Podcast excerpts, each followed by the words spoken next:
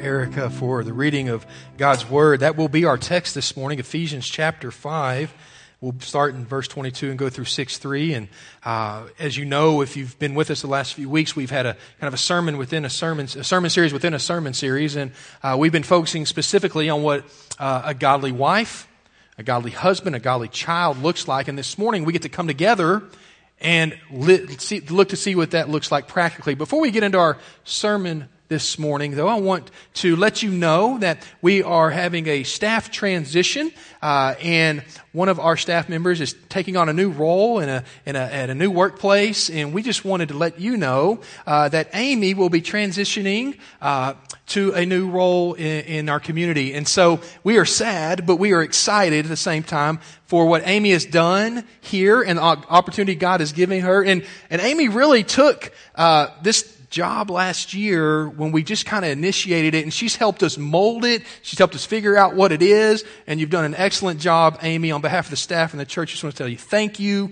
And as you see her, I would ask that you would encourage her as she takes this new step into a new ministry opportunity in the world. And so, uh, again, uh, if you are interested or know of someone who's interested, if you want to look on our website and click the resource tab and employment, uh, we have lifted, listed the job description there. And so we would love for you to be a part of helping us find, uh, we will never replace Amy, but someone who will step in to fill that role and help us move forward as a church. And so again, uh, Amy, thank you so much. And we, uh, the great thing is Amy and Mark and Liam, they're staying right here at Fellowship Bible. And so, we'll we'll get to see them and they'll volunteer and have a wonderful time, but uh, she will be transitioning off of staff. So, with that being said, let's get into our scripture this morning. And we just had that read by Erica, and uh, it kind of sets up where we're at. So over the past few weeks, as I've said, we've taken a deep dive into how God's Word describes the roles of who? The godly wife, the godly child, and the godly husband. And Pastor Grant uh, led us through those, and I want to thank Grant and the elders for allowing myself uh, to to kind of wrap this up. And so I'm always appreciative to fill the pulpit. My name is George Olmstead. I'm one of the pastors on staff here, and so uh, Pastor Grant will be back in the pulpit next week. And so I just want our guests to know kind of who I am and what we're doing with that. We've taken Ephesians 5, 22 uh, through 6, 3, and we've dissected it so that we may be knowledgeable but more importantly, challenged to carry out the call in these roles in which we live. So this morning we take those three roles, we place them together and we speak to what it takes for a family to be a godly and thriving family for Christ. You're going to hear those words, thriving, godly family, over and over again this morning. We want that to become who we are in our marriages and in our families. As we know, our culture is not for the family. As a matter of fact, our culture is doing everything it can to dismantle the biblical family. The Bible defines marriage as a covenant relationship between one male and one female who leave and cleave for the entirety of their earthly lives. The Bible defines the responsibilities and roles within that marriage relationship as Christ centered and complementary, with the husband as the shepherd and the leader, and the wife as the helper and the supporter. The husband in his leadership is to love his wife as Christ loved the church, which we know Christ gave his life for the church. The Bible continues to define the family as husbands and wives are told to be fruitful and multiply, bringing children into this world. Now, our culture, unfortunately, is attempting to redefine every aspect of the biblical family and how God intended for it to be. As a matter of fact, they are attempting to redefine God-given identification of male and female. They are attacking marriage between man and woman only and now demanding for anyone to be able to be married no matter the sex, no matter the age, or the number of people involved. Our culture is attacking the birth of children, calling for abortion. They are attacking the parents' right to parent the children and demanding the education system have greater authority than the parents. Now we can go on and on and we see how the culture is attacking, but the truth is biblical marriage and biblical family is being attacked greater and greater each day. So with this being said, we can rest assured in one thing, that the Lord is in control. He is sovereign. And so he knows exactly what is taking place. He has a plan, he has a will, and it will be accomplished. His ways are greater than ours. His word is faithful. It's true. It's inerrant. It's infallible. So listen, as believers, it is our responsibility to do what? To look to His Word for direction, for truth, for wisdom, and understanding how we can truly carry out the call to be thriving, godly families. now, I think it's wise this morning for us to stick to the passage that we've been studying for the past three weeks. Why? Because it helps us understand the, the characteristics of this thriving, godly family. And so here's what we're going to do throughout the sermon this morning. We're going to look to, uh, to our passage in Ephesians 5 and 6. We're going to look at some uh, supporting scriptures. And then we're going to glean some practical advice from a couple who has this past year celebrated 50 years of marriage and who has strived to live out a thriving godly marriage and in turn strive to do the same thing with their family. I want you to know I am not the expert on this subject. I have two, two teenage boys. Enough said. I've got a five year old daughter. Enough said. I have a wife who is a godly, loving, independent, strong, driven wife. And I'm thankful. Not enough said. See, I'm not stupid. But even last night, my wife and I were able to get away for about 36 hours this week. It was so good. Just her and I enjoying some time together.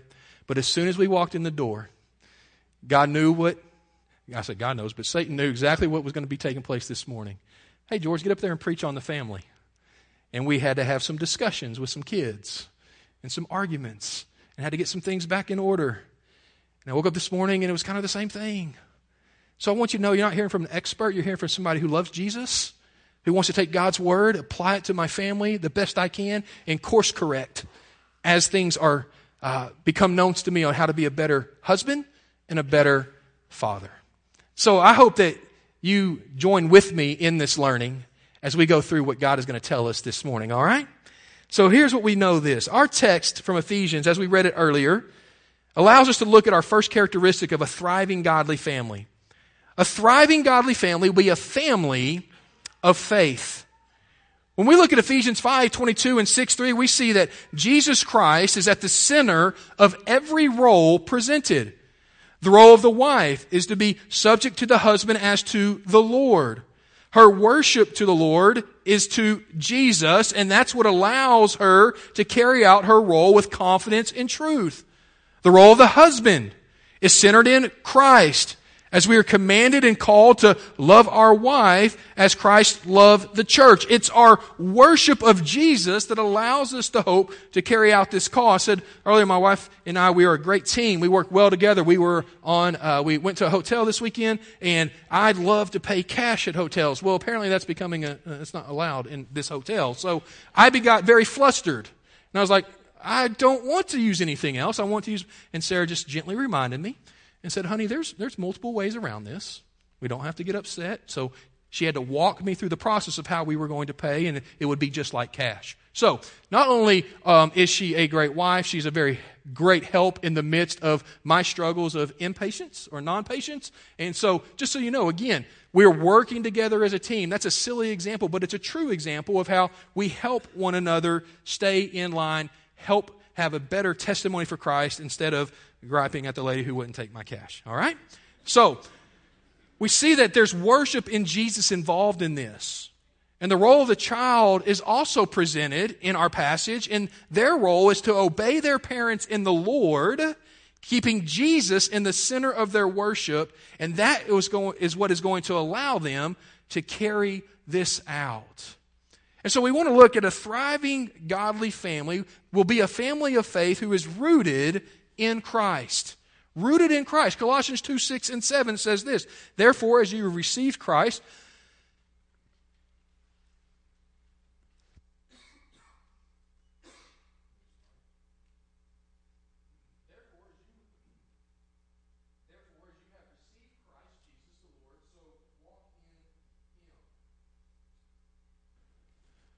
having been firmly rooted and now being built up in Him and established in your faith, just as you were instructed, and overflowing with gratitude. When we see this verse, we're talking about being rooted in Christ. When husband and wife are rooted in Christ, son and daughter will see the godly example being set and know the truth of God's Word. I wanted you to hear me clearly this morning.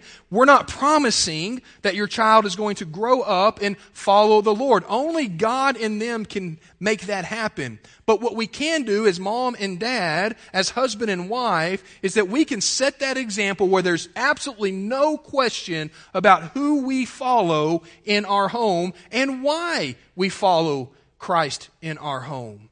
And so we want to always be diligent that we are to set this example of what it means to be rooted in Christ. Husband and wife must be rooted in Christ both in justification and sanctification. What I mean by that is we, uh, as we are saved and we are saved once and for all, that in that we praise the Lord and we're faithful in that. And then we also allow the Lord to grow us, mature us, so that those around us, so that our spouse, so that our children will understand that we are to grow in the Lord, be rooted deep in Him. Ephesians 3 17 through 19 says this so that Christ may dwell in your hearts through faith, and that you, being rooted and grounded in love, may be able to comprehend with all the saints what is the width and the length and the height and the depth, to know the love of Christ, which surpasses knowledge, that you may be filled to all the fullness of God. We want the Lord to continue to grow us through His name, through His person, and through His scripture. We want to know that there is knowledge that abounds in Christ, but it's not only the knowledge, we want to practice this, live this out, apply it in such a way that our families experience the fullness of what God intends for a godly, thriving marriage. When we are a family of faith rooted in Christ, we are able to live out the love of Christ in ways that brings that fullness of God into our homes. We do not want to be a family of confusion. We don't want to be a family who, who gets all made up and we come to the church house and we worship and everything seems fine, but when we get back into our home, it's a constant place of chaos and dysfunction. We don't desire that, do we? We desire the fullness of God, the fullness of goodness and righteousness and love that we'll talk about in just a few moments. We desire to have God working in our homes. How do we live this rooted out in Christ? Matthew 22, 36 tells us you should love the Lord your God with all your heart and with all your soul, and with all your mind. So the roots of Christ must run deep with all of our heart, soul, and mind. The heart must be changed. First, we must experience that, that, that radical salvation that God gives and grants. The heart must be changed, but then the soul must long for the Savior and the mind must be focused on the ways of Christ. A family of faith is not only rooted in Christ, but we are also rooted in his word. Colossians 3:16 says, "Let the word of Christ richly dwell within you with all wisdom, teaching, admonishing one another with psalms and hymns and spiritual songs, singing with thankfulness in your hearts to God.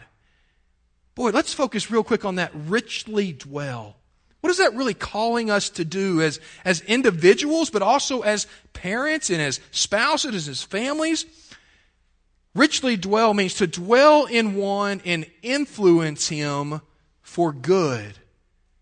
Within the person's soul, it's the work of the Holy Spirit Letting the word of Christ dwell richly in us should help us do everything in the name of Jesus. Have you ever been in that situation, whether it's in your home, your family, your workplace, the community, and you, you look back and go, ah, man, I, I just didn't do that in the name of Jesus. I really did that in the flesh.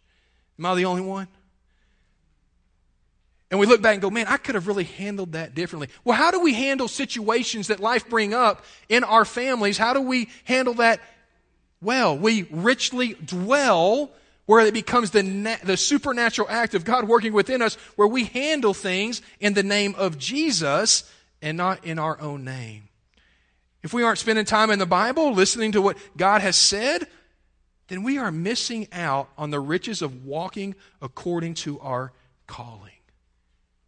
Listen, it, it, is, it is one thing to have the knowledge. We need to desire knowledge. We need to pursue knowledge. We need to gain knowledge. But, but if we have all the knowledge, we're not living it out and practicing it and setting an example within our family, then we're not doing the fullness of what God's called us to. Because it tells us in James to do what? To not uh, to be to be doers of the word, and not just what hearers who deceive themselves. It's important that we allow the words of Christ, that we're rooted in Christ, we're rooted in His Word, and that it will richly dwell within us, bringing forth the promises that God has for us. I asked a family who has been married for 50 years to kind of, uh, a husband and wife, to help me answer some questions. And I want to share this with you because it comes from just a perspective of wisdom and truth, and it's from a family that I deeply respect. The first question we asked was At what point did you realize your faith was the foundation to a thriving marriage leading to a godly family. They said this Our faith was the foundation of our covenant relationship from the beginning. Our early dating included attending church together, either at the Naval Academy Chapel or Delmont Methodist Church near my wife's home. We believed the same things biblical truth. We wanted the same things lifelong friendship, children, and grandchildren. And we were willing to work together to solve all the problems that life presents in the pursuit of our compromises to one another. Our marriage was tested in many ways in the first five years, including a nomadic first six months in three locations, with lodging ranging, ranging from the house setting to a one room cottage to eight weeks in a tent in my parents' backyard, due largely to fiscal constraints. My wife had a career change from the teacher to bookkeeper. There were many separations due to my job, including a seven month cruise. And we lost my wife's father and one of my closest mentors to a heart attack. My first ship moved to a forward deployed port in Japan, and we moved with it for one year, where we lost our first child to a heart defect. Our faith was tested in so many ways that keeping our promises to one another was only possible through being equally yoked my wife carried me through the end of that season as I embarked on rediscovering who God is in my job experience. I want to remind us this morning a thriving, godly family will be a family of faith who is rooted in Christ and rooted in His Word. But also a thriving, godly family will be a family of forgiveness. A family of forgiveness. Ephesians 4.32, we, we're going to stick with the book of Ephesians. Ephesians 4.32, we've studied this in our series. We understand that this helps us as a family, whether it be an, uh, an immediate family, an extended family, a church family. We can apply it in many different ways. Ephesians 4:32 says, "Be kind to one another, compassionate, forgiving each other, just as God in Christ also has forgiven you." This verse here sets a principle to be applied in all areas of our lives. For those who are married or for those who will be married, the most important relationship you will ever experience, aside from your relationship with Jesus Christ, is with your spouse and then with your children. So, for families to experience godliness and to be able to thrive, they must be a family who practices forgiveness. You know what biblical forgiveness is? It's a, it's a release, so it's a dismissal of an offense. For example, the forgiveness we receive in Christ involves the release of the sinner, a release of sinners from God's just penalty and the complete dismissal of all charges against us. Scripture tells us that we are to keep no record of wrongs and to forgive as many times as necessary. Sounds like an impossibility, but with Christ all things are possible because He's changing us, He's forgiving us, He's maturing us, and He's growing us. We must also understand, though, that biblical forgiveness is intended to do what? To lead to reconciliation. The offended grants uh, forgiveness and the offender receives that forgiveness. So many times in my counseling that I get the privilege to do and help shepherd people through difficult times, whether it be in their marriage or in their parenting or uh, uh, whatever that case may look like, what I come to find out many times is the root cause of continued conflict is at some point from the lack of practicing forgiveness. As a matter of fact, many times forgiveness has failed to even be a possibility and seems foreign to those who are being counseled. It's all about me and my needs and how the other's not meeting that or but there's never this idea that I could have done something wrong and that I either need to ask for forgiveness or hey, I might need to grant forgiveness. It's important that as we practice in our family forgiveness, that we understand where that possibility can even come from. So a thriving family will practice forgiveness, will, will, will say, I'm sorry, will ask for forgiveness, will be specific in that. But, but we also need to understand that we need to practice grace. Well, isn't that the same thing? Well, no. Practicing forgiveness, we must understand the part grace plays in that process. What does the very last phrase in Ephesians 4:32 say? Just as God in Christ what also has forgiven you. Let that marinate for a second. Just as God in Christ also has forgiven you. Man, we're having difficulty forgiving a spouse or a child or a parent. We must remind ourselves of the forgiveness God has granted us. God has shown us grace repeatedly, and we don't deserve it, and we still don't deserve it. But God's forgiveness has been given to us graciously so many times. He's justified us. He forgave us once and for all, and He continuously and graciously forgives us time and time again as we are being sanctified and maturing and growing in Him. When we begin to show grace to our spouse, to our child, to our parent, it's amazing how we then begin to thrive as a family. Because we're practicing the grace through forgiveness that God has done for you and me. Folks, I don't think as believers we grasp the depth of this. So many times I've been quick, so quick to get angry, to not forgive, to point out all the faults of, faults of everybody around me my wife, my children, my parents who are here this morning. And you know what every one of those people have done in my life? They have showed me grace at times. Oh boy, that should be every one of us husband, wife, parent child. Forgiveness that comes from the grace that God has shown us. I asked our family what role, or asked our, our, our family of wisdom, what role has forgiveness played in not only your marriage, but your family as a whole? Oh, this answer is so good. Faith, love, and forgiveness. The hope for the best in everyone holds relationships together and deepens them. Without forgiveness, relationships become transactional and devolve into manipulation and scorekeeping. Can I just encourage you very quickly beyond this answer? Please don't be a scorekeeping spouse, a scorekeeping parent. It, it, it hurts to the core because everything's devalued. And here's what they said without the capacity for forgiveness, you will never be able to give unconditional love to anyone.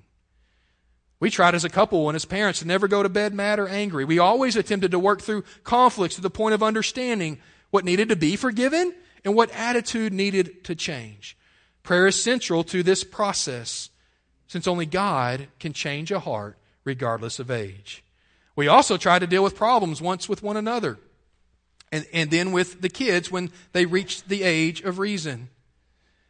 This sounds simple, but we know it isn't. The only way this happens in a God honoring way is when you take time to get to the root cause and stop simply dealing with symptoms, which is quicker and easier to do. My wife and I were able to deal with big issues such as workaholic tendencies, financial management differences, coping with employment induced separation, as about one third of their working lives were spent apart. They tell us forgiveness was essential in these areas. A thriving godly family will be a family of faith. It will be a family of forgiveness. And here's the great thing it will lead to the family becoming a family of fruitfulness. Ephesians 5, 8, and 10. Let's still stay within our study in our series. Families are able to apply a principle of Scripture which will help them grow in godliness and allow them to thrive for Jesus. Ephesians 5, 8, and 10 states, For you were once in darkness, but now you are in light in the Lord. Walk as children of light. And here we go. For the fruit of the light consists in all goodness, righteousness, and truth, as you try to learn what is pleasing to the Lord. I absolutely love this verse because it can be applied and it can help myself, the Olmsteads, become a thriving godly family. It can help you become a thriving godly family. Because what happens here at fellowship, we spoke for many weeks about what it means to walk as children of light. And, and we see as we walk as children of light, there is a fruit that is produced which consists of all goodness, all righteousness, and all truth. So a thriving godly family is a family of fruitfulness who pursues goodness. This is an action step. We are to pursue goodness. Goodness refers here to moral excellence. Parents, our children need to see that we are, we are uh, uh, pursuing a moral excellence. An excellence only found in Christ. Spouse, husband, wife, we need to pursue a moral excellence as an accountability and a challenge as we seek our God. 1 Thessalonians 5:15 says this, always seek after that which is good for one another and for all men. This goodness is the goodness spoken of Galatians 5:22 as a fruit of the spirit. And I want to encourage you, the goodness can only be lived out uh, uh, this, this goodness cannot be lived out apart from Christ. The fruit of life consists of the desire and the pursuit of goodness granted only by God. What does God do? As we sung about this this morning, it's wrapped in the scripture that we're pursuing. Is that God sent His Son to die on a cross, to be buried in a tomb, to raise three days later, so that through his blood, forgiveness and redemption could take place and we could be made right with God. And so when we think about this, when you are saved, you respond to God's call in your life for that salvation, you repent, you submit to Him as Lord, He indwells with you as the Holy Spirit within us, and He allows us to go from this baby new believer who is finally understood who God is and how God has drawn us to Him, and to now how we can become a true disciple and follower of Christ to the fullest. So let's not think this is something that we are doing. It's something the Holy Spirit is doing within us, and we're responding to the maturity that He's calling us to gain. So we pursue goodness, but we also pursue righteousness. Righteousness. This is a godly righteousness that, again, cannot be lived out nor practiced apart from Christ. That's why it's a fruit of light. Here's some verses just to let sit on your brain, to, to, to process down to your heart and your application. I'm not going to break these down, but I want to share them with you. The, what does righteousness in this call look like? Romans 6.13 says, And do not go on presenting the parts of your body to sin as instruments of unrighteousness but present yourselves to God as those who are alive from the dead, and your body parts as instruments of righteousness for God. 1 Timothy 6:11 But flee from these things you man of God and pursue righteousness and godliness and faith and love and perseverance and gentleness. And then 1 John 2:29 If you know that he is righteous you know that everyone also who practice righteousness is born of him. We are known by our fruits. Our spouse knows that. Our children know that. We are to pursue godliness and righteousness and goodness, and we are also to per- pursue truth. What is this truth? This truth has to do with honesty, reliability, trustworthiness, and integrity. Listen, as we pursue truth as a godly, thriving family, we then are prepared to protect and to engage this world who's trying to attack it and redefine it and say, hold on, we're going to stick to the truth of God's Word. We're not going to falter, we're not going to waver. But listen, we want to speak to you in truth and grace. And we want you to know what the Lord has defined as a family. We're going to pursue goodness, I mean goodness and righteousness and truth.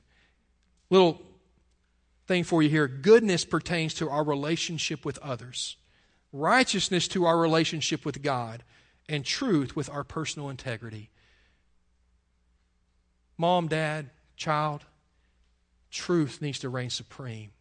Biblical truth and truth of integrity so that we can be a thriving, godly family. We're never questioning or wondering what's happening. I asked our family, by practicing and living out your faith and forgiveness, what type of fruitfulness have you experienced in your marriage and family? Probably the most inspiring thing is to see our faith, love, and forgiveness spread across five generations thus far. We're hoping for a glimpse into the sixth. Caring more for one another's needs than individual wants creates the bonds that span generations.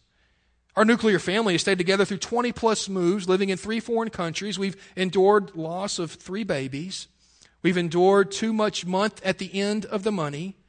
We've learned how to make lemonade when all you have are lemons. Our church lives have been central to it all and provided fellowship and the help when we needed it. It's created a service mindset with our family to one another and the churches we have served in along the journey to Waco, which was our last move. We have great memories of the vacations, the adventures, and the accomplishments experienced together. If you rarely go to bed mad, you enjoy great relationships wherever you live. A thriving godly family is a family of faith and forgiveness, which leads to, the full, leads to not only fruitfulness, but also fulfillment. A thriving godly family is a family of fulfillment. Should have asked this question at the first of the sermon, but I intentionally did it now. We've heard a few things. Do we desire to be a thriving, godly family? We got to start with that question, right?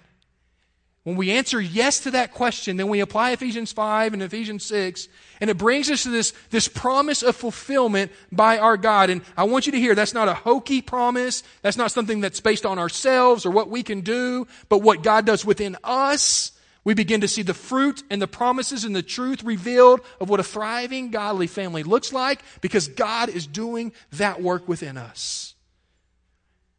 Fulfillment is the achievement of something desired, promised, or predicted. And as families who love God, do we not desire to achieve what God has promised? In His Word, He promises His children, you and I, He promises marriages and families that if we pursue Him, we are able to experience what it's like to be a part of this thriving, godly family. So we took the entirety of Ephesians 5.22 and 6.3 to look at this last point and apply it to what a thriving, godly family looks like and how to understand a family of fulfillment is a family who is spiritually defined. A family who is spiritually defined. This speaks to our main text. Families who are spiritually defined and live out and practice these characteristics God provides in our God given roles within the family. And here they are. What does it start with in Ephesians 5:22 through 30? It talks about love. It talks about how Christ loves the church and gave his life for it. It talks about how the husband should love the wife and how it should look the same. That's how Christ loves the church. There's this love, this agape love that we are to pursue. We're to be spiritually defined by it and we're to practice it. But there's also respect. In the husband and, and, and wife relationship in Ephesians 5 22 and on, it talks about this idea of love and respect. And you can't have one without the other. Love and respect. First, as we pursue and love and respect our God, He brings that same love and respect to us between husband and wife. But then He moves on, Paul does, and he, and he gets into the children. Children this morning that are in here, listen, there's obedience and there's honor. Why? As I've shared so many times in our house, why my children will ask with an insinuation of, why should we obey? Because it's an act of worship to Jesus. Oh, there's going to be so many days, kids, you don't want to listen to me and obey me. I understand that. But Jesus desires for you to do it. And parents, we can't let that go. We have to call our kids to obedience in a loving, truthful, and graceful way. And not only do we call them to obedience, but then there's the honor love, respect, obedience, and honor. Children, here's the thing, and adults, we all have to practice honoring positions of authority and responsibility, do we not? We have to. God calls us to. So, as I share with my children, again, we honor because of the position. And even when mom and dad fall and we make mistakes and we fail and we sin, we want you to know we're making that right with the Lord and we will make that right with you. And we ask that you honor in that place. And for us as grown up kids, maybe we need to visit the honor of how we honor our parents as they grow older. Not only are we spiritually defined, but we are also joyfully discerning. What do you mean here, Pastor? Well, when our family is fulfilled in and through Christ, we are defined by love, respect, obedience, and honor, and we're able to joyfully discern what a thriving, godly family we can be. Real quick, does a joyful, discern, joyfully discerning family look like this, mom and dad? I guess we've got to go to church today. Something we got to do. You know, I really can't stand that person at my work, or I can't stand that person at the church. And you know what? I'm probably not going to go today. You know, I don't like what that Bible teacher said today. I think he got that wrong. Although I know he really didn't, I just didn't want to hear it. And we walk around with this idea that Christianity is a, is a bummed out thing. I don't know about you, but I, I, I, was raised in church, but I've only been a Christian since I was 17. And I'll tell you, I want the joy filled Christian life, not a Christian life that I think's a burden. And when we present that type of lifestyle in our home, we're not doing what God's called us to do. Here's what a joyfully discerning family will experience we can be confident in the truths of Christ versus the non truths of the world. We can stand confidently and boldly upon God's design for marriage and the family instead of being tempted to give into the world's attempts to redefine God's design. And we can, with joy, here we go, with joy, point our spouse and our children to the ways of the Lord without question or confusion, and instead we present with clarity and promise. I know I'm not going to get it all right, guys and gals. I know that. I'm going to fail my wife, I'm going to fail my children, but it's not going to be for the lack of pursuing who God is and what He desires for our family. And I'm going to have moments of practicing forgiveness and moments of practicing humility, both asking and living it out. A thriving, godly family is a family of faith and forgiveness, which leads to the family of fruitfulness and fulfillment. So, the last question I asked our wise family when you look back over the last 50 years, what are a few pieces of advice you would give others to experience a thriving, godly marriage and family? And here's how they answered. I want you to listen closely. You can close your Bibles and you can pay full attention. They said, Seek to build as many covenant relationships as possible Start with your marriage, your children, your grandchildren, your extended family, your church family, your work family. Because seeing others as family makes this easier to do.